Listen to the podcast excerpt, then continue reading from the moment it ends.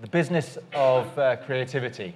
It's uh, it's an interesting one. It's uh, it's some, something that's a bit of a holy grail. And for me, um, I'll introduce myself. I'm Tim Patterson. I'm going to be chairing this uh, this panel, and then I'm going to hand over to the uh, to the panel, and they'll be introducing themselves.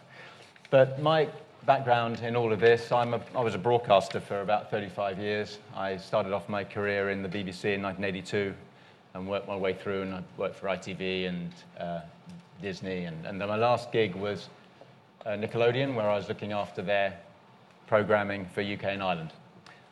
I left Nickelodeon in twenty fifteen, and I started my own company. So I um, am now C E O of Larkeshead Media, which is an I P or a content management company.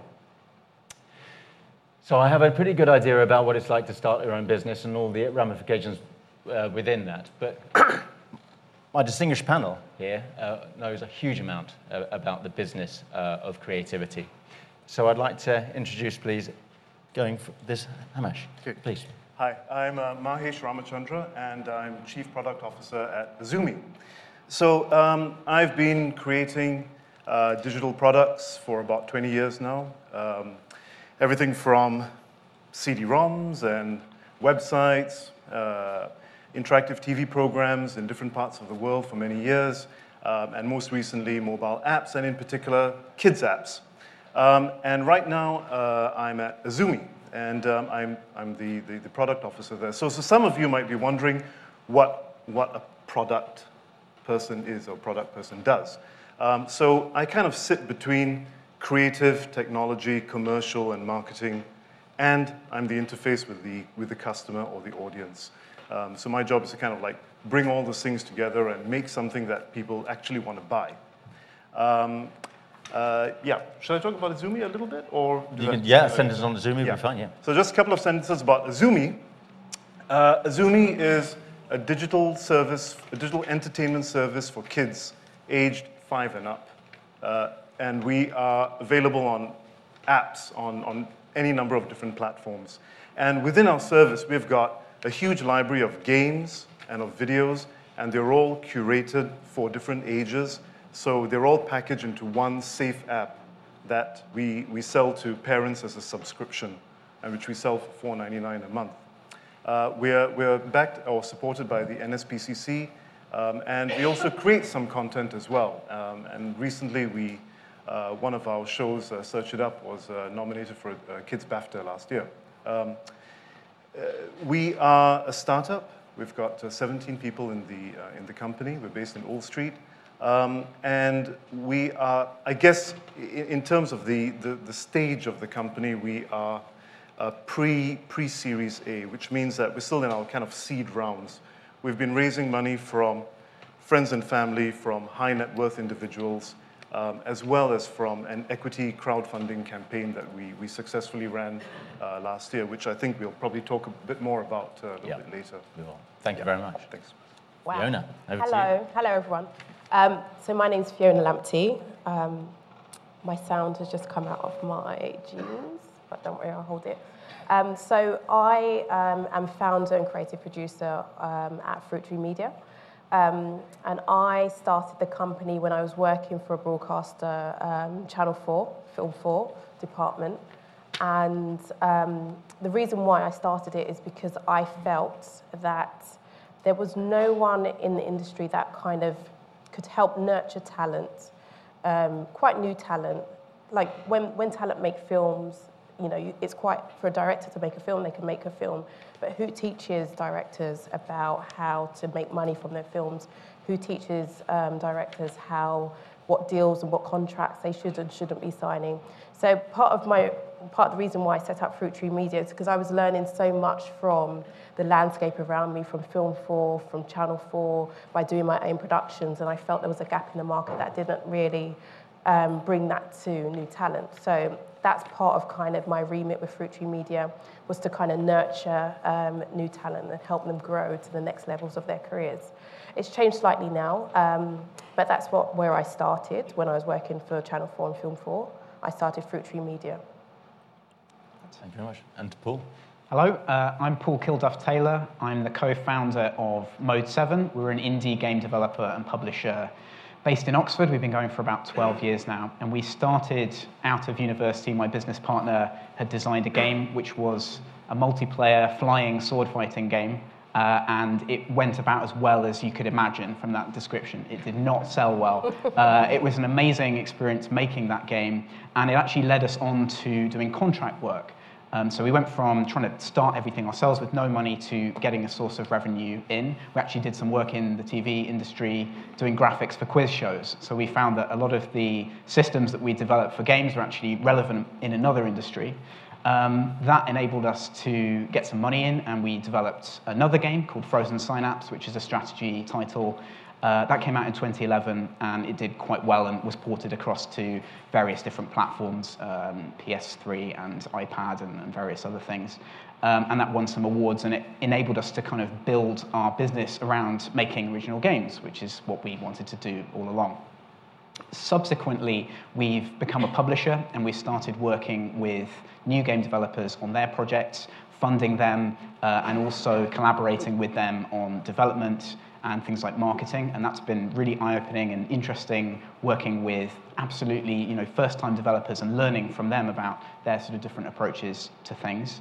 Um, so we have a game called Tokyo forty-two, which is coming out very soon. Uh, that's been the kind of fruits of two years' worth of work on that, and also another thing that's coming out this year that we're announcing soon. So I've kind of been through every side and configuration of uh, funding things, getting funding in. I've applied for public money with things like U K Games Fund, and also um, via the old sort of screen, uh, regional screen agency system.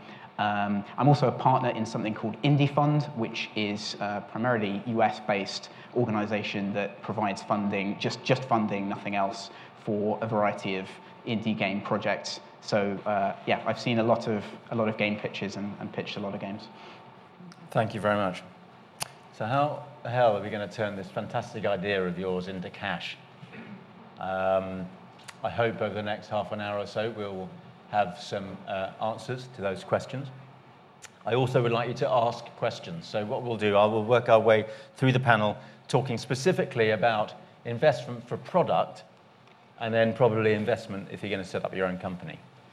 Um, there are so many ways in which you can find investment, and so many ways in which you can set up companies, from the very small to the very large.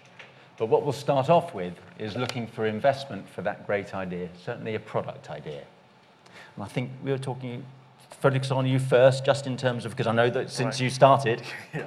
way back when, yeah. yep. this yep. is your an area um, of expertise. So I think there's a couple of um, uh, different ways I think that, uh, you know, is to think about uh, fundraising or financing, and doing that in in partnership with, with product development. Um, I'm a I'm a great believer in in being able to create something um, that is perhaps a prototype or, or something that you can actually get out into the hands of your audience or your target uh, users as quickly as possible to learn whether you've got a good idea or not.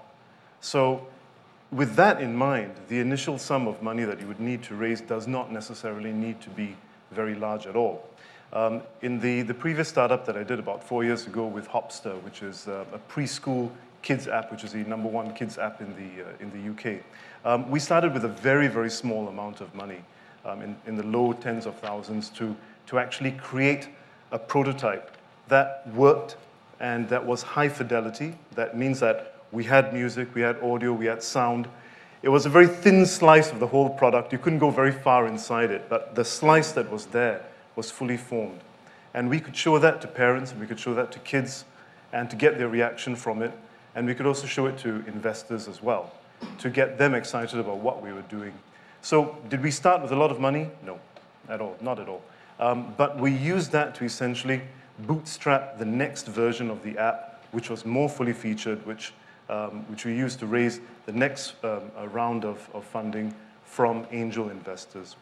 Um, at, at Azoomee, we, we've started with um, a very similar sort of um, uh, process, where we started with friends and family um, money, literally, as it sounds like, from friends and family. This is um, you know, where, where a lot of the initial uh, uh, funds come from.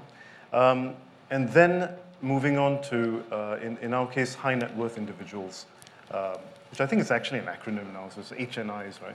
Um, but high net worth individuals are, you know, in some cases, you know, may not be professional angel investors, but they are high net worth individuals who have the, you know, the the um, uh, you know, disposable income that they can put down into a project and become an early investor um, in your in your um, uh, idea. So for for Azoomee, that was how we managed to create a very very um, uh, stable. Again, it was a very, you know, something that could be done within X amount of time. Um, product that we put into the market last year, um, and uh, you know, we, we it was it was good enough that it was picked up by by O two, and we now partner with O two to actually distribute um, Azoomee as part of their family tablet bundle. It was not the, the, the greatest product, but we had all the right components in place, and that we could prove to our partners and investors that we had hit certain benchmarks. Um, late last year, we decided to do another another fundraising round. Frankly, we're always fundraising. I think you'll find with, with, with, with startups, you're perpetually fundraising. Um, and in this case, we decided that we had enough of a story and enough of um, um, you know, experience with what we've done to actually do an equity crowdfunding campaign. And we did it on the uh, CrowdCube platform. Um, so all of you are obviously, I think, familiar with Kickstarter. And the difference with an equity crowdfunding campaign is that you're actually not selling your product, but you're selling shares in your company, simply put. Um, and in the case of CrowdCube, you can buy, you know, somebody can buy ten pounds, you know, worth, or it can invest ten pounds in your company, right up to very significant amounts of money. And um, we set ourselves a target of uh, four hundred thousand pounds. That was our target. And We, we we smashed it. We we, we raised eight hundred fifty, uh, just eight hundred thousand pounds. Um, we doubled the amount of money we actually wanted to raise. Um, it's a very nice snowball effect once you actually hit your target, uh, because pe- everyone's waiting to see what's a winner and what's not. And if you're going to hit your target, suddenly everybody wants to invest in it, which is great. But we worked very, very, very hard to hit those those, those that, that target. Just because you have a campaign, a crowdfunding campaign, it doesn't mean that people turn up to throw money at you. You really have to hustle. And we did a lot to actually talk to everybody and individual networks to actually get money through that, that campaign. So, so again, with the money that we raised, we then used that to make a better version of the product, the one that is now available in the App Store, which is really kick-ass. It's awesome. This is, you this is, so yeah, yeah. It's it's it's fantastic, right? And we really feel this is the one. This is the one that we're going to use to raise, again, the, the next much larger round of, of financing from uh, V Cs in this case, and take the product international. Uh, how many yeah. of you um, at Azoomee go out there to find the cash? Is everybody. There, is it, ev- everybody. Everybody. Everybody was on the board. How much money has everybody raised? How much through their networks? Who have they contacted? Um, you know, how many people have you yourself directly gone and spoken with? And if they've put in any amount of money, how many people have they told? We, you really, really have to hustle to, to, to try and get that. And in terms of the way that it balances out with shares, is there a point whereby, I mean, a, a, again, if, if someone puts a tenner in, yeah, what would that equate to? Um, not very much. Um, it, it's, it's a slightly strange platform in the sense that, on the one hand, you can you can invest a very small amount of money, and I think people do it to just try their their hand and seeing what, what actually comes out of it.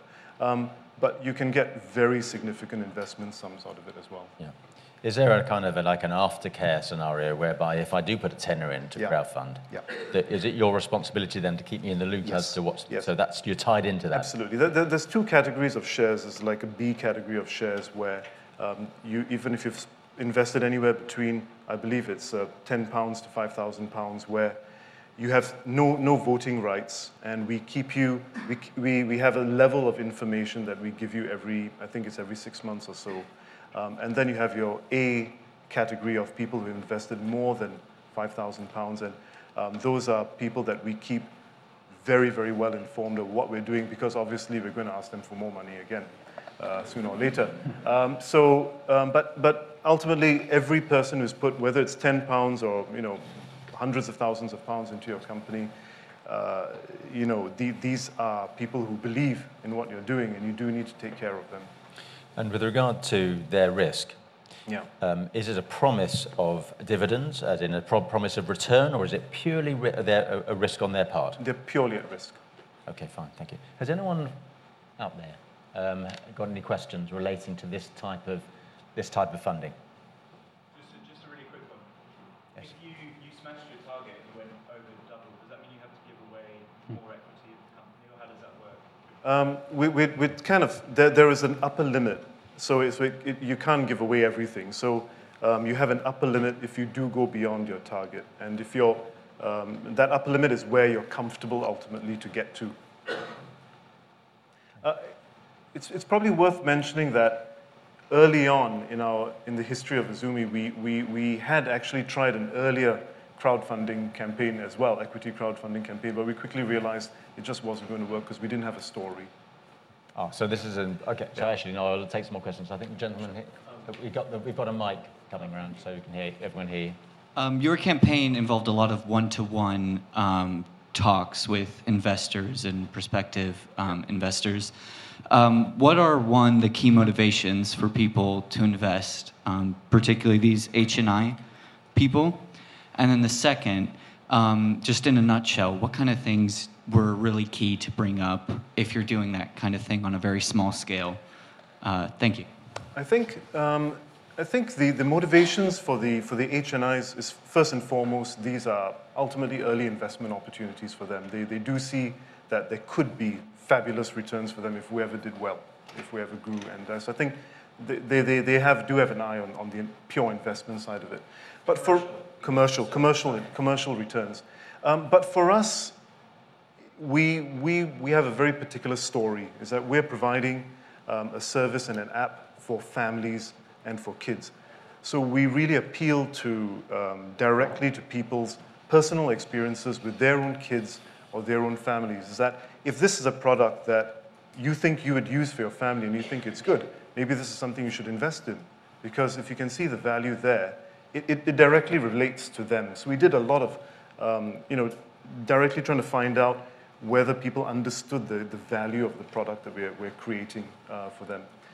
Um, but um, but beyond that, we also, you know, uh, we hosted small events, so we'd invite people down, get out the beer, get out the, you know, chips and all that, and get people talking together and, you know, and updating them about what we're doing, the product, keeping them really excited about what we're doing so that they can also meet the team as well. It's really important that they see that, hey, it's not just one guy asking for money, but that there is an entire team behind there that all believe in this product as well, and that you're investing in a team, and that's really, really important, whether you're putting in, you know, ten quid or, or one hundred thousand pounds into something. Okay, thank you. Fiona, in terms of product... Yeah, which is completely Which, of course, different. Is completely different. Yeah. Um, so your product would be, in this instance, film. Yes, yeah, so... Um, one of the ways that I wanted to nurture talent and new, new writing directors' talent was through film, and particularly through short film, because, as you know, it's hard to get a feature film funded, especially if it's your new talent. Probably impossible if you're new talent. But two, there's quite a lot of resource available in terms of kind of money resource available for short films. And in some instances, you actually don't need that much money to make a short film. So the product... for my company is short films. Um, and so what I would do is I would go out and find talent that I was particularly interested in working with that had big ideas but actually couldn't actually get finance for those big ideas because they weren't, you know, a lot of these companies, um, public funders and um, even private investors, they want to see a track record, which obviously someone that is new talent hasn't got.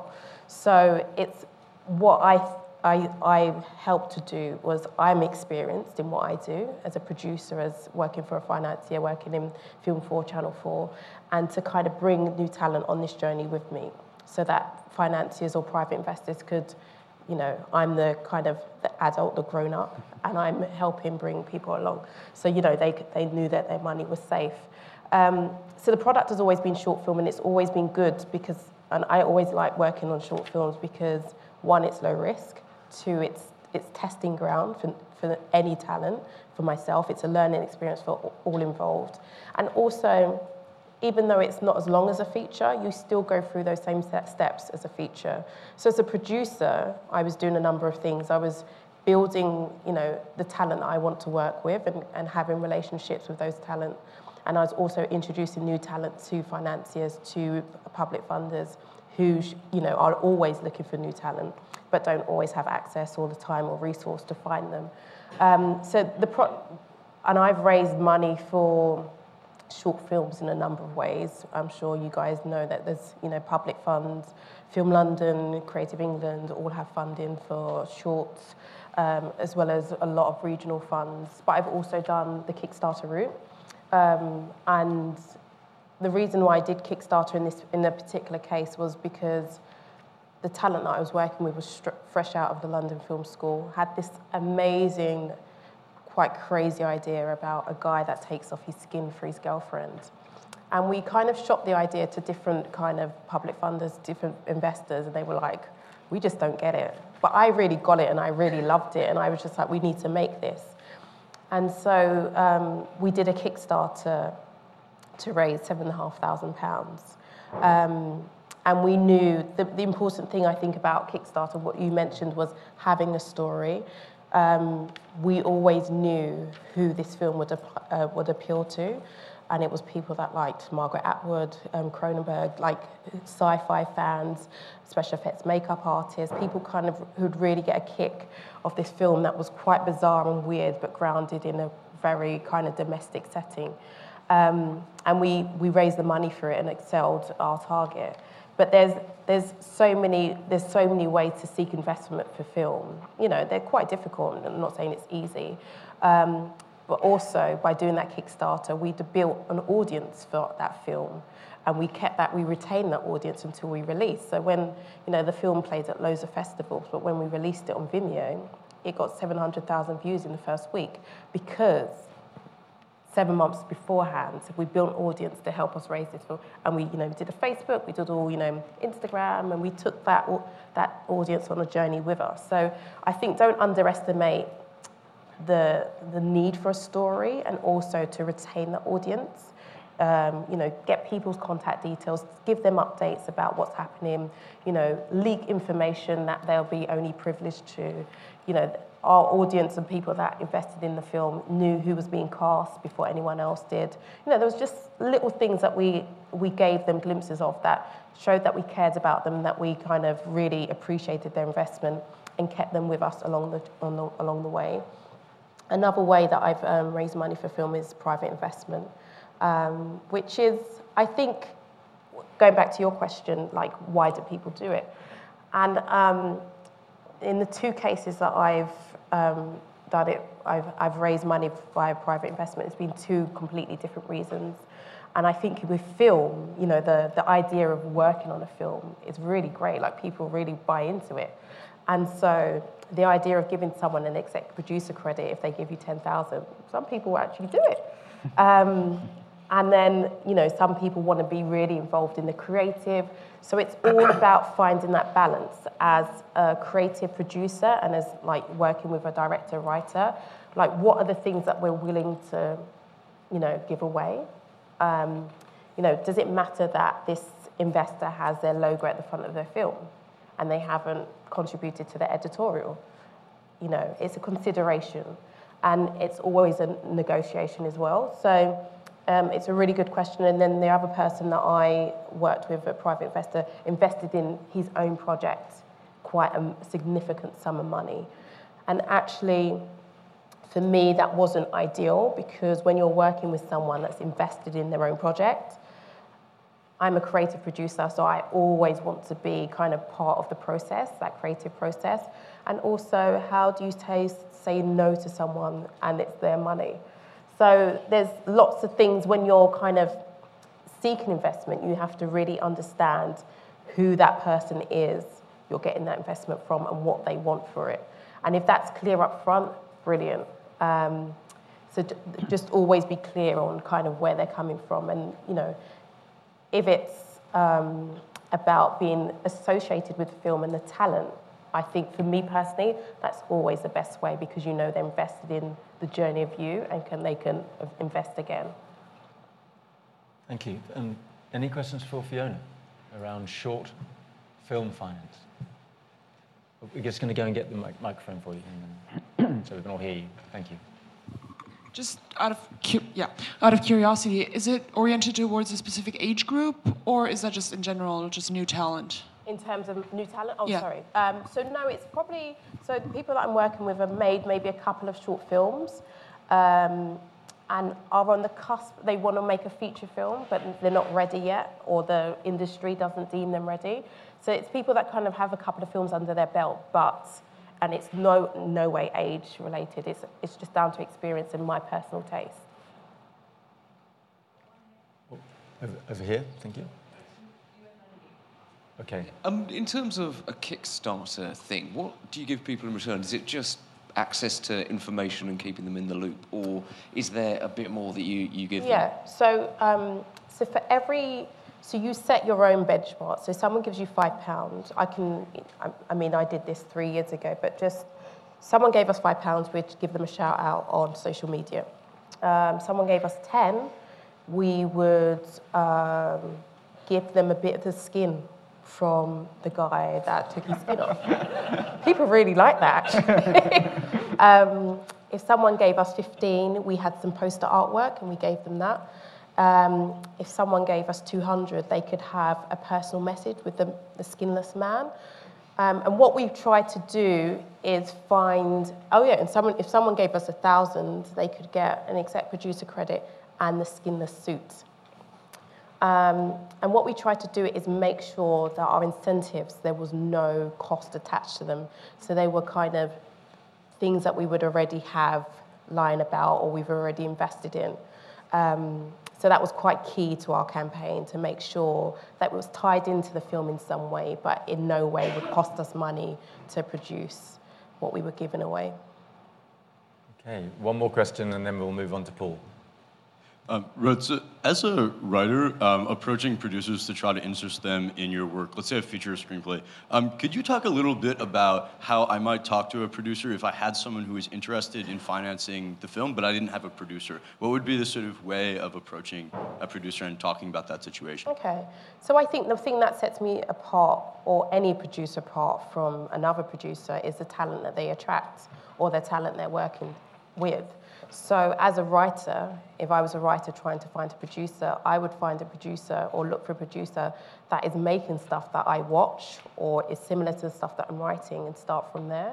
Because then already you're kind of, you've got something in common.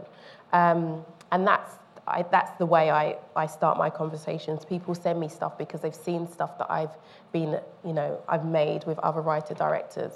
Um, And then we start there, and sometimes it's too similar to what I've made already, or sometimes, you know, I'm like, yeah, let's, you know.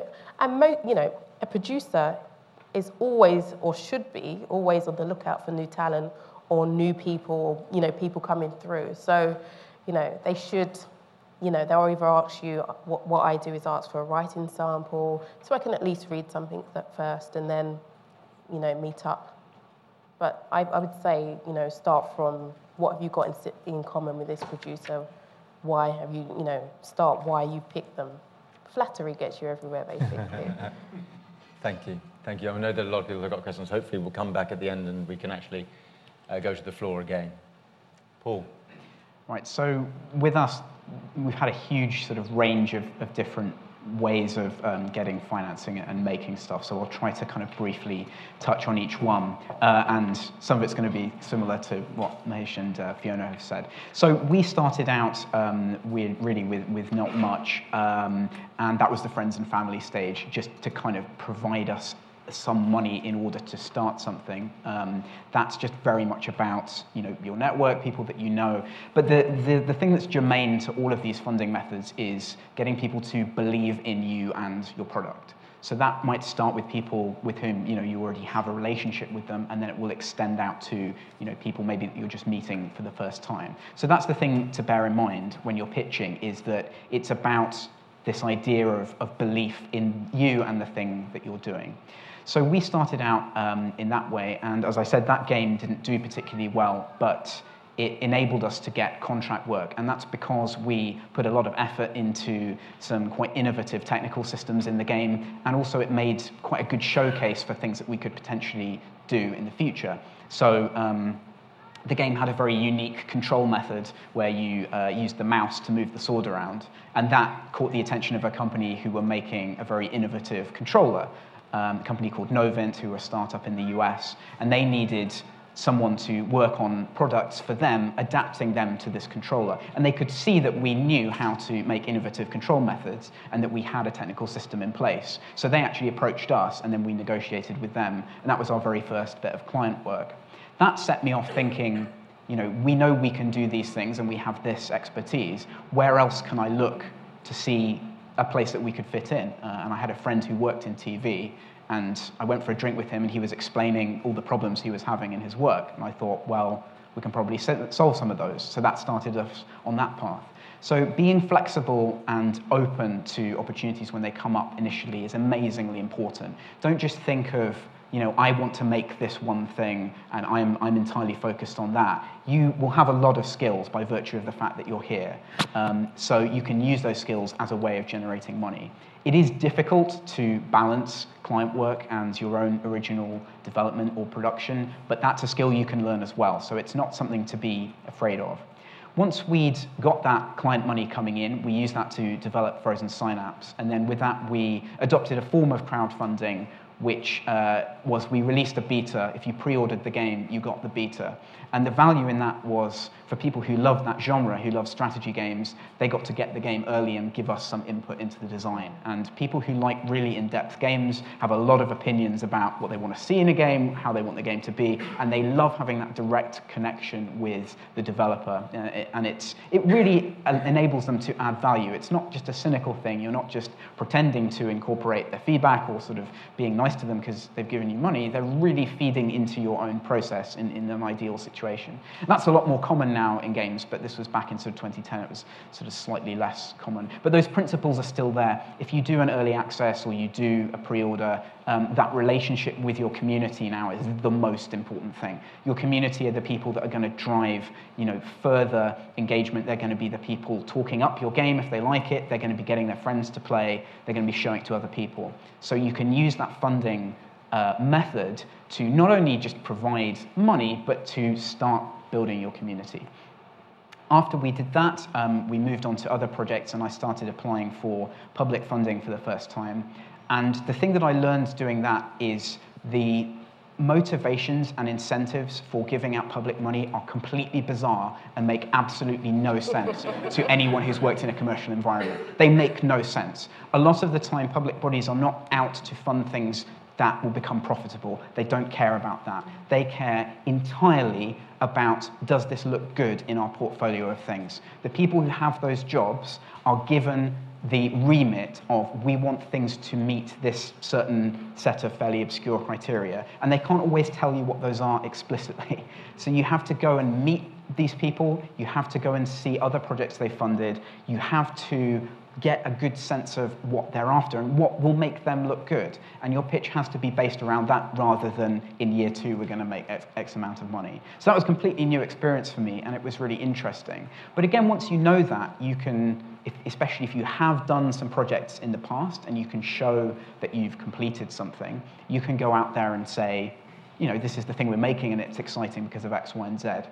Something that helps with that and also helps me if I'm looking to fund a project, if it's an inexperienced team, if you have an experienced advisor, so don't necessarily have to be on your board, you can just list them as someone who is giving you advice on the project, that gives me a huge amount more confidence. Um, and it's something that can really work with that, that public money stuff, because if they can say, oh look, X industry luminary is attached to this, that gives them more of a basis to kind of have confidence that they can put your, your game or your, your product in lots of places and that it has some kind of sane basis. Um, so that's been the other method.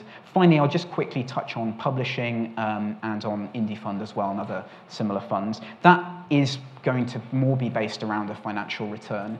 Um, and something we were all talking about earlier is it's based on the relationship that you have with the developers. So when we publish a game, we tend to get very involved depending on what the developer wants. And that means that, you know, we're going to be seeing a lot of them. We're going to be spending time with them. We're going to be dealing with them in probably the most pressurized situation they've ever been in their life in terms of work when it comes to releasing a product. So that is all about, do I have confidence in them as people, but is the thing they're making the most important thing uh, creatively for them? When I see a pitch where someone hasn't decided on some of the details, or they're telling me things like, well, we could change it to be X, we could change it to be Y, I don't generally feel like that's the one idea in that person's life that they care about more than anything else. I want that energy to come from them so that I can trust them to get through the really hard stuff with me later on.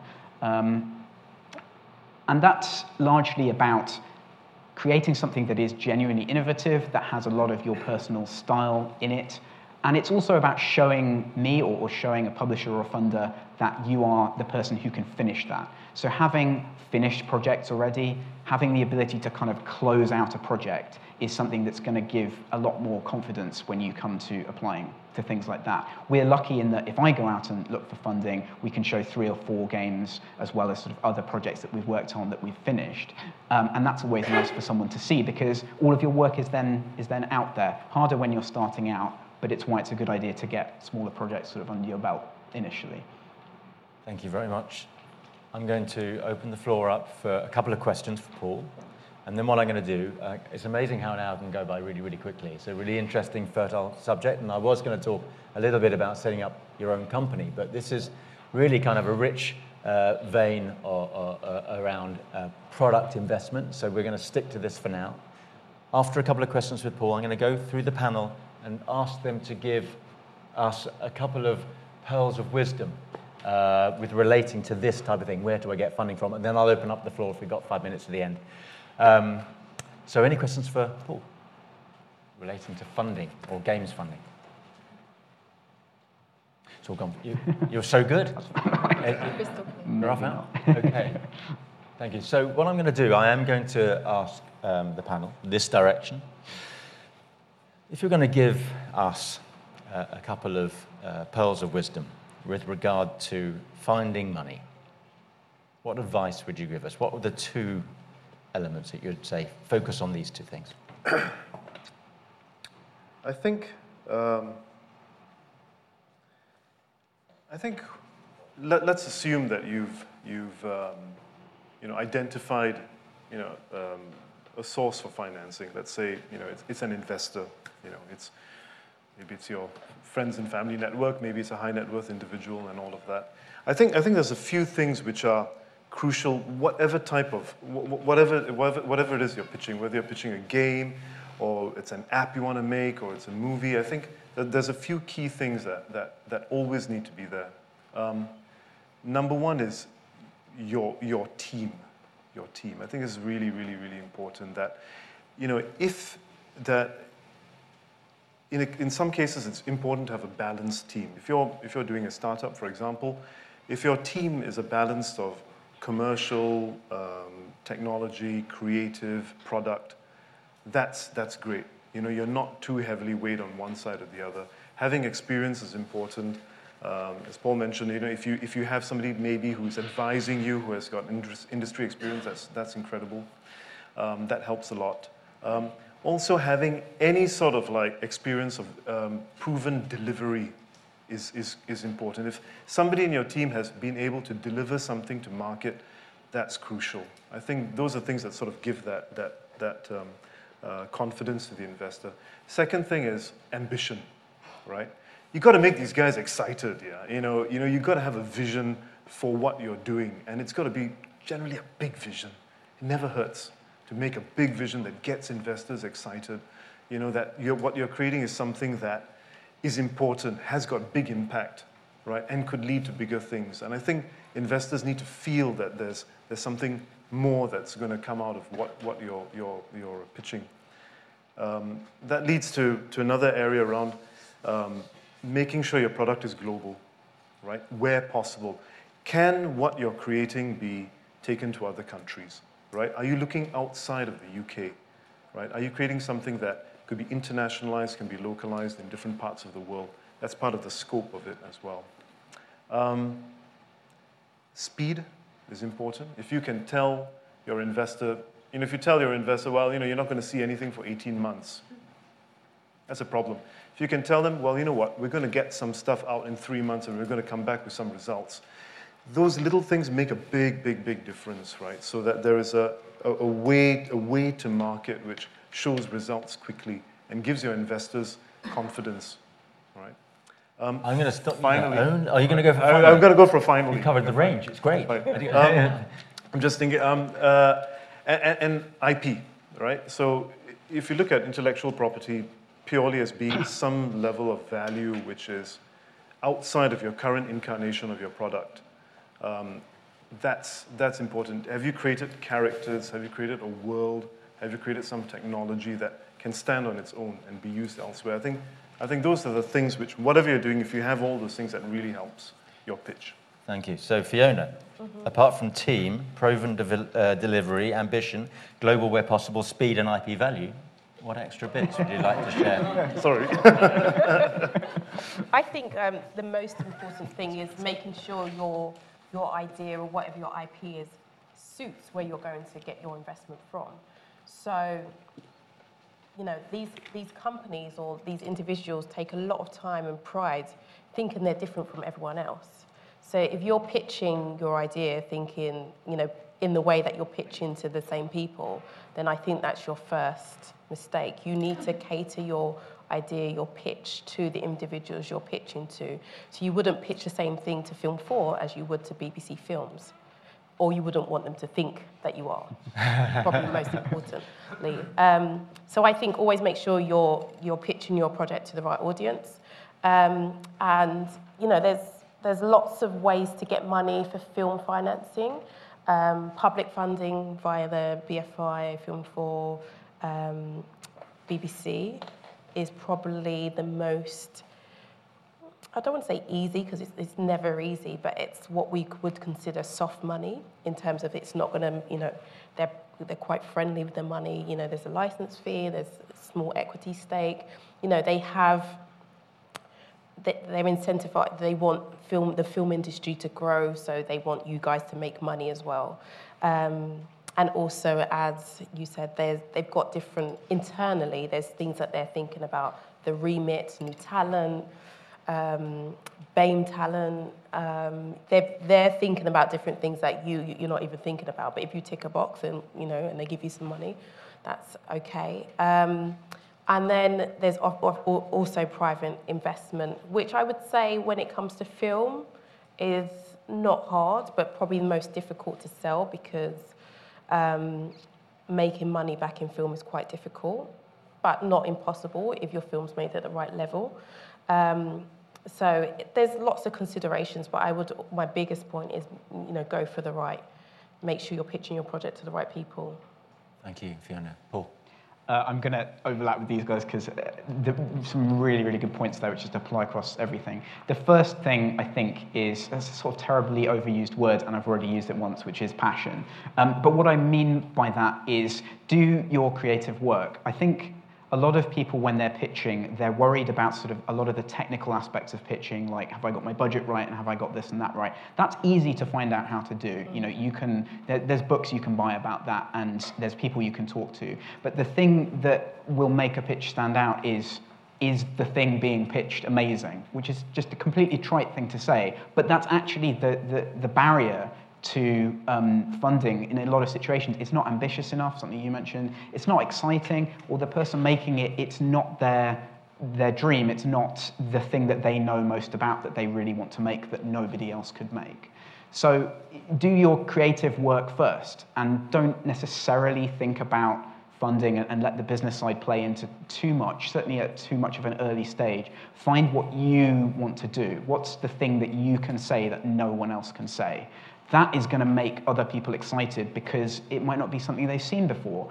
Um, it might be something that really plays on your own experience or your, the things that you love. Um, That's the the most important thing to any product pitch or any um, any game pitch, certainly. Um, and the second thing would be plausibility, and that comes after this. So you've got to separate these two things. Once you have the idea and, and you know what you want to do and you're confident in it and you can talk about it, then you have to think about, is the level that I'm pitching at plausible? Can I make it for this amount of money? What are the funding levels of the person that I'm pitching to? You know, um, if you come to me and pitch a, a five million dollars game, I'm not going to be able to fund that. We fund much smaller than that. So, and that's something that you could easily find out by talking to me. But, but you know, it, it happens in various situations. So once you have the idea, separate that off and then deal with the commercial concerns of, can it be made in the time frame? Um, what are the risks? Is this enough money to make it? What's going to go wrong? And, and how am I going to manage my relationship with the investors um, once it does go wrong? Because stuff goes wrong with every creative project. Every. Um, yeah, often significantly so. I think, so. Sorry, just to cut you. I right? think the thing to think about when you're going to, especially public funded, is that everyone is risk averse. Yeah. So whatever you can do to surround yourself with the right people, the right team, put the right things in place to kind of push your pod project along, the better. That's a that's a thing to think about, because everyone, you know, talks about, you know, we're looking for new talent, we're look, looking for new projects, but actually, that's why people work with the same people over and over again. Yep. It's because they know these people can deliver. So the more you can push their way, that shows that you can deliver, the better. And that will benefit you as well. You yeah. know, if you're bringing in help to make sure you actually finish the damn thing, then that's going to help you as well. It will. Now. Um, Believe it or not, we've just got over five minutes, so I'm going to open up to the floor. So um, please raise your hand, and we will get a mic to you. Um, this lady here, please. We'll just get the mic to you. Hi, thank you first for all the great advice. Um, I have two questions for concerning the f- uh, funding for films. Mm-hmm. So uh, how often do animation shorts uh, get funded compared to live action uh, shorts? And also, in which stage do usually filmmakers start to seek um, funding, in the script phase or like storyboard, or where they have like some shot done and then start to? Um, so in terms of animation shorts, I haven't actually done an animation, but I'm working for... Um, I'm production execcing a strand called Random Acts. Do you know Random Acts? Yes. So if you, and we we love animation, so you should send animation our way. Um, and then into, what was your second question? So in which stage do filmmakers start to seek funding? And yeah, I mean, projects that I'm working on, we try straight away. I mean, what we would try to do is have a pitch together. We might even try and create a mood reel, um, and it. Also, it depends on my relationship with who we're pitching to.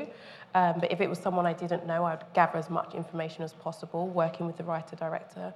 Um, and then, because what I would try and do is get development money. Because what you want, and that's not just because I want the money, but I do, it's because having an editorial input from that company is quite important, especially if it's like a um, Film four, B B C or B F I. Having them on board from the beginning, obviously they've got an interest to see it grow. Um, and also, you know, people got bills to pay, and it, it's an extra incentive to, you know, a lot of the writers I work with are doing other projects, so it kind of focuses the project. Um, so we try and get it as soon as possible, or from the early stages, but it might be in some cases we've got scripts. You know, we've been working steadily for like six to nine months, and we, you know, we're finally happy to let the script go out. It depends on the project and how good it is, if it's ready. I never try and pitch anything too soon. Thank you very much. Any more? Any more for any more? This gentleman over here. Uh, yeah, question for Paul. Basically the same thing, but for games. Uh, when's the best time to approach a publisher in the development of a game? Um, if you have an existing relationship with them already and they know you, um, then you can start without a prototype. Um, you will need a design document very quickly, um, so probably best to have that um, as far along as you can get visuals. So if you can get like a screenshot with final visuals or like a very short, you know, movie of visuals. But in, you know, ninety percent of cases, it's going to be a prototype. And you can combine that with the visual stuff. It doesn't necessarily have to have all the art in the game, especially if the gameplay is amazingly compelling. Maybe you've got some new tech or something. That can work. But, you know, unfortunately, the ideal situation is, is the same old thing of vertical slice. So, you know, a short, playable, um, final art bit of game. It can be very, very, very short, but the closer it is to final, the easier it is to imagine how people are going to react to it and, and, and you know, sort of figure out whether, you know, you like it as a publisher. Um, so trying to get some funding in early to get yourself to that point, full design document, final visuals, properly playable vertical slice, that's going to set you up as best you can um, for funding. Right. Thank you. This lady over here, please. Hi, um, that's very useful, um, all the, what I've learned today. Um, so I've directed a couple of shorts, and um, I'm at the stage where I'm trying to attach co-producers and execs. Um, try and show like proof of concept, sort of building a team. Um, I'm currently sort of reaching out to the community to build up um, sort of an audience as well. Um, so in terms of trying to target like, execs and co-producers, it's just a case of researching kind of what genres they've worked with, and sort of the level that I should be, uh, like, of, of producers that I should be. Yeah, when you say co-producers, have you got a producer on board already? So I've I've got a production company, and mm-hmm. I'm look I want to co-produce. And okay. Literally, yeah. So because I'm okay. like a new producer. And um, I don't know what your level of experience is, but maybe one of the things that you need to think about, and it's a consideration. It's not, you know, is finding a producer, and then eventually you co-produce. I mean, by nature of what you do, you'll probably be co-producing anyway as a director. Um, and yes, I think it's just about research. Like, who's mm-hmm. making stuff that you really like? What what stuff have you seen? And you're like, actually, that was quite impressive. You know, who can add value to your project? Right. Yeah. I think it's as simple as that. And then that producer, and you know, find out kind of what relationship that producer has with financiers, and how they can help bring you along that journey and attach finance to your film. Yeah, because I find sometimes if you just send your script in, they're not very receptive. Yeah, I, so, I mean, people send me scripts all the time. I'm busy. I've got twins mm. at home. Like, I can't read a whole script and get to the end and not like it. Mm. So send a stamp sample. It's like a mood send reel a treatment, or shorts. Send something yeah. small that they can read quite quickly. Mm. Um, you know, I read a lot of scripts, but I can't always read everything. So I think make life simple for people. You don't know what their situation is. But I think if you know if you if you targeted your your email or to the right person, you know, I think a short you know um, paragraph will let them know quite quickly whether they're interested or not. And at least you're not hanging on waiting as well. Yeah, just developing relationships. All right, yeah. Thank you. No worries. Thank you. I think we have one more time for one more question. I think we have sorry we have one over here. Um, just Fiona, I was going to ask before, um, you mentioned that obviously you got a lot of students that come out and come to you regarding f- films, and you said about um, are they ready or not, mm-hmm. so what in regards would you say someone is ready or not, because obviously creative industry is quite subjective. Yeah. So what someone thinks is not ready isn't like, for example, Quentin Tarantino, he didn't go to film school, mm-hmm. but he self-made, he took a video camera and created, you know, the rest is history, anyone yeah. that knows film. So is it just, I don't know, what's your opinion on that? Is it just subjective yeah, or is it just something, no, an instinct? No, I think it is. I think it completely is. Um, but also as a producer, I have a taste, so I know what I like when I see it. And, and it might not be that it's polished or it's great, but I see something in it. And I, you know, part of why I was here and I was thinking I'm not a business guru, because everything I go on is about how I feel about a project. And maybe I need to be a bit more strategic so I can make some money from film. But um, for me, someone being ready is that I really like what they do. And it's about the passion. It's about their body of work. Are they making things like off their own back? Do they need, you know, a lot of people that I work with haven't actually received any financing, but they put everything into the projects that they've made. They've made stuff where there's been no finance. They've built a team around them. Like, they speak confidently, and their work shows that these people are ready, because it's a tough world. It's not, you know, it's not easy. Thank you. Um, unfortunately, we've come to the end of our session. Um, I must say that um, we probably could be here for another few hours just talking about the richness of what, and we were just talking about funding and, and uh, of, of, uh, of something as opposed to a company. I must, I must say that a word that's been used by all of the panelists is the word confidence. Uh, when I was commissioning at Nickelodeon, for example, uh, in my time there, I had about six thousand pitches sent to me. I commissioned five. The, those five um, had an element of confidence about them that meant that if I said yes to them, that they would be made. And I think uh, everyone here has really talked about, okay, how you split it down, how you communicate your idea in a very kind of, in this passion that you actually bring to the table. But if I say yes to you, are you going to make me look good? Mm. Because I will have bosses, everyone has a boss. And so that um, fundamentally is what it's about in my, my company right now, who I actually work with in order to take their idea on to the next stage, is all about confidence. Have you done your homework? You know, why are you talking to me? What can I actually do for you? And having a realistic approach to actually what we can do. And that's a lot of it is about research. It's having the courage to do something as well. And I'll leave you with, um, that the most successful people fail more than unsuccessful people, so you've got to go for it and not be scared of failing and learning from that. I'd like to thank my panellists, Paul, Fiona and Mahesh.